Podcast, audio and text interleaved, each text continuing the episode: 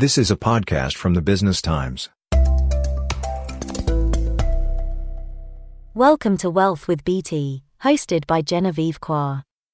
In this episode, find out what the connection is between climate risks and capital markets and returns, and how you as an investor can respond to this crisis.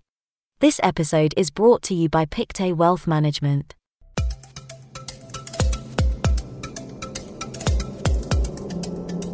Hi there, everyone. I'm Genevieve Cua, wealth editor of the Business Times and host of this podcast, Wealth with BT. Just around a decade ago, it seemed like we had the luxury of seeing climate change and social issues as something, well, if not quite remote, they certainly didn't seem immediate. But this year has dramatically shown the impacts of climate change in the form of extreme heat and weather disasters all over the world, including storms, floods, and fires. Is it too late for action? This episode, we look into responsible investing and why that's front and center among financial institutions and investors. You've heard the arguments. Climate change is an existential crisis and poses risks for everyone, for economies and their sources of growth, for people whose livelihoods and health are affected. Companies will also find that there is a concrete cost to carbon emissions that will affect their business. In asset markets, climate change will impact asset values and investment returns. For investors, there is also the desire to ensure the world remains a good place for our children's children. We have a guest in this episode, Evelyn Yeo of Pictet Wealth Management Asia. I'll introduce her in a couple of minutes. She's going to help us spell out the issues and grasp the opportunities too. So, where do I even begin to describe the climate catastrophes this year? Asia has seen record breaking temperatures of more than 50 degrees Celsius. I can't even imagine how bad that must feel. Singapore's highest recorded temperature in 40 years was in May at 37 degrees but temperatures in the China township hit 52 degrees. According to the UN, the Earth has endured the hottest summer on record this year. Repeated heat waves are fueling devastating fires and doing lasting harm to health and the environment. Here's the thing the UN recently issued its report card on the progress on climate issues. This technical report is a global stocktake it's done every five years and will be used as input for the upcoming COP28, the Global Climate Conference in November. If you recall, the Paris Agreement in 2015 committed the world to limit global temperature rise to well below 2 degrees centigrade. But countries are miles away from meeting those goals. Based on current pledges, global temperature is expected to rise by 2.5 degrees by the year 2100. To prevent this, emissions must be drastically cut by an estimated 30% by 2035. The UN stocktake urged countries to cut the use of coal power by up to 92% by 2030 compared to 2019. Just as sobering was a recent update on the progress, or lack of it, of the United Nations Sustainable Development Goals, or SDGs. There are a total of 17 goals and a target to achieve them by 2030. As this podcast is being recorded, the SDG Summit is underway, and I'm sure we'll hear more about the urgency of the many issues. But the report is hard hitting. It says the SDGs are in deep trouble. Progress on more than half of the goals is weak. On 30% of the targets, progress has stalled or even gone into reverse. There are some culprits. From reading the report, you'll see how the problems and impacts are intertwined. One culprit is the very slow progress on the climate crisis and the lack of financing for the transition towards lower emissions. Countries in emerging Asia suffer the brunt of climate disasters, and they have little funding for low carbon infrastructure. But the other major factors are the Ukraine war and COVID. In particular, COVID has reversed some of the progress in global health. There is also the issue of global hunger. According to the update, global hunger is now at 2005 levels. This means the world has regressed. Private capital can play a big role to help finance these needs. For clean energy, it's estimated that the current investment of 1 trillion US dollars a year will need to ramp up to 4 trillion dollars a year by 2030. My guest in the studio today is Evelyn Yeo, Head of Asia Investment for Pictet Wealth Management Asia. She's responsible for research, solutions, and distribution in Asia. Thank you for being with us, Evelyn. Thank you, Jen. very happy to be here today. The impact of climate change seemed particularly severe these past few months. What's the connection between climate risks and capital markets and returns? How can investors respond to this crisis? You're right. I mean, the impacts of climate change has been rather severe the past few months. We have been also seeing all this headline news about the record heat wave we've seen in Europe just in August.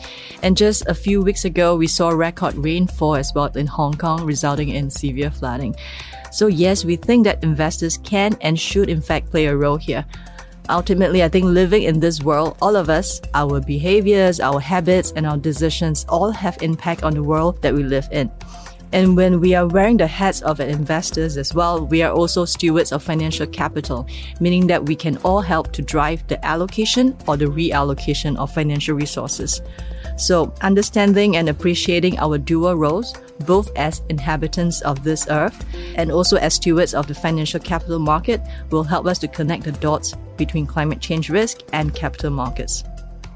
We believe that climate change would have a material impact on asset prices and investment returns in the coming years. And we examine all this in three parts. The first part is about cost. So climate risk will inevitably translate into higher cost. For example, in the form of higher insurance cost, higher costs associated with increased disclosure and transparency across the various supply chains, as well as the higher cost due to the requirements to meet new regulations. The second part is how we look at externalities. So over the years, economists have been talking about the various externalities, including greenhouse gas emissions. Up until a few years ago, we were all okay with just identifying all these externalities and distributing the cost at the public level.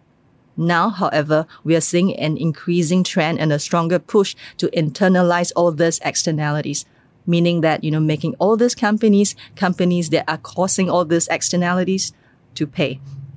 So the immediate implication is that these companies will see a direct hit to their bottom line. And the third part is all about this cost being relative. So on one hand, all these efforts to mitigate climate change will come with a high upfront cost. However, these costs are unavoidable and the cost of doing nothing will be even much higher in the end. So governments, companies, and the public have come to realize this fact. And therefore, increasingly, the investing public are starting to look beyond the short term profitability drop and focus more on the company's transition plans. So, how should investors respond to all this?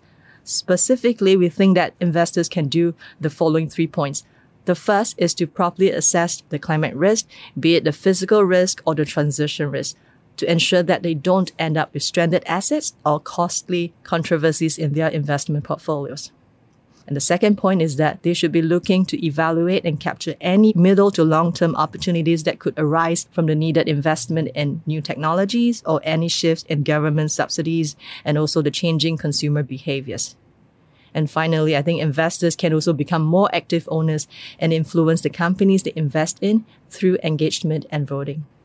Still to come, how do investors ensure that their funds and investments are truly doing more than just lip service for their sustainable or responsible goals?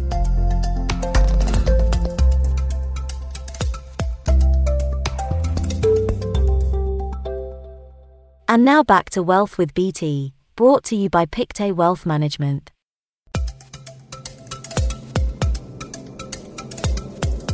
We've just been speaking to Evelyn Yeo of Pictet Wealth Management Asia. But here's the thing, Evelyn.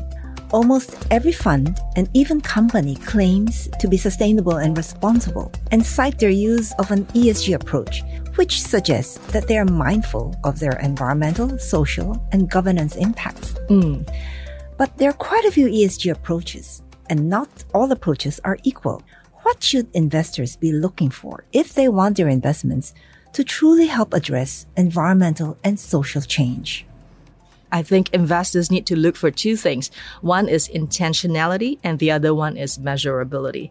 So for intentionality, this refers to the intention to have a positive impact. And this goes beyond merely looking at ESG factors. So when we are talking about E, S, and G, we are talking about having the companies take into account specific E, S, or G risk in order to protect their businesses and profitability. For example, companies need to be aware and plan for things like potential political unrest, which is more a G factor, or natural disasters, which is more an E factor. This could affect companies with production and operations and drag down their profitability. On the other hand, when we talk about impact, and this can be positive or negative impact, we are talking about the impact that the companies can have on the environment and society. Just to quote a negative example, the factories of certain companies can pollute rivers and this can cause damages to the communities living nearby. Or on the positive side, this company can also set up more plants and employ additional people and therefore improve the communities that they serve. So this is what we refer to when we are talking about negative or positive impact. It is really about the company's contribution. So investors need to truly understand the intentionality of this company of whether it's the more direct links to ESG factors or is more talking about the impact that they have. The other element that investors need to look for is measurability. So it is important to see that the impacts of these companies are being measured properly and reported clearly in a more transparent manner. Hmm. What do you see as the major themes in responsible investing that those with a long horizon could put their money in that would generate both impact and returns? Mm. Here we can list four of such major themes. First is energy transition. Second is circular economy. Third is biodiversity, and the last one being health and well-being. These are all interconnected domains that address some of the most pressing global challenges, such as climate change, biodiversity loss, resource depletion, and public health. With the first theme, which is energy transition, we are talking about the process of shifting from fossil fuels to renewable sources of energy, such as solar, wind, hydro, and biofuels. This process is essential for reducing greenhouse gas emission and mitigating the effects of climate change. Investors can harness the potential of all this energy transition by supporting companies that are devoting innovative solutions to help improve energy efficiency and promote access to clean energy. And with the second theme, circular economy, we're talking about the idea of minimizing waste and maximizing resource efficiency by designing products and services that can be revised, repaired, recycled, or even regenerated. This way, the value of energy and materials is preserved within the system rather than being lost or discarded. So, for circular economy, we are not looking at it as just a way to reduce the environmental impact, but also as a source of innovation and competitive advantage for businesses that can adapt to changing consumer preferences and also the evolving regulatory pressure. And with the third theme, which is biodiversity, we are addressing the links between resource scarcity, the impact of climate change on biodiversity, and the various challenges we will face in the coming decades. In fact, according to some research, 80% of biodiversity loss over the recent decades have been linked to damaging practices such as overfishing, deforestation, and the use of pesticide. Biodiversity in itself is also a form of natural capital that supports economic activities and reduces exposures to physical and transition risk related to climate change and natural disasters. So it is important to examine the sources of innovation, differentiation, and competitive advantage for companies across the various sectors such as agriculture, food, pharmaceuticals, cosmetics, tourism, and even finance. And finally, the last theme on health and well-being. We are looking at it beyond being a personal goal, but also as a key driver of social and environmental progress. As the world faces unprecedented challenges such as the COVID pandemic that we just came up from, the ongoing climate change and aging populations challenges, investing in health and wellness can create both the positive impacts on people's well-being, resilience, and the overall economic productivity. Overall, health and wellness can also generate attractive returns for investors who are looking for long-term growth opportunities.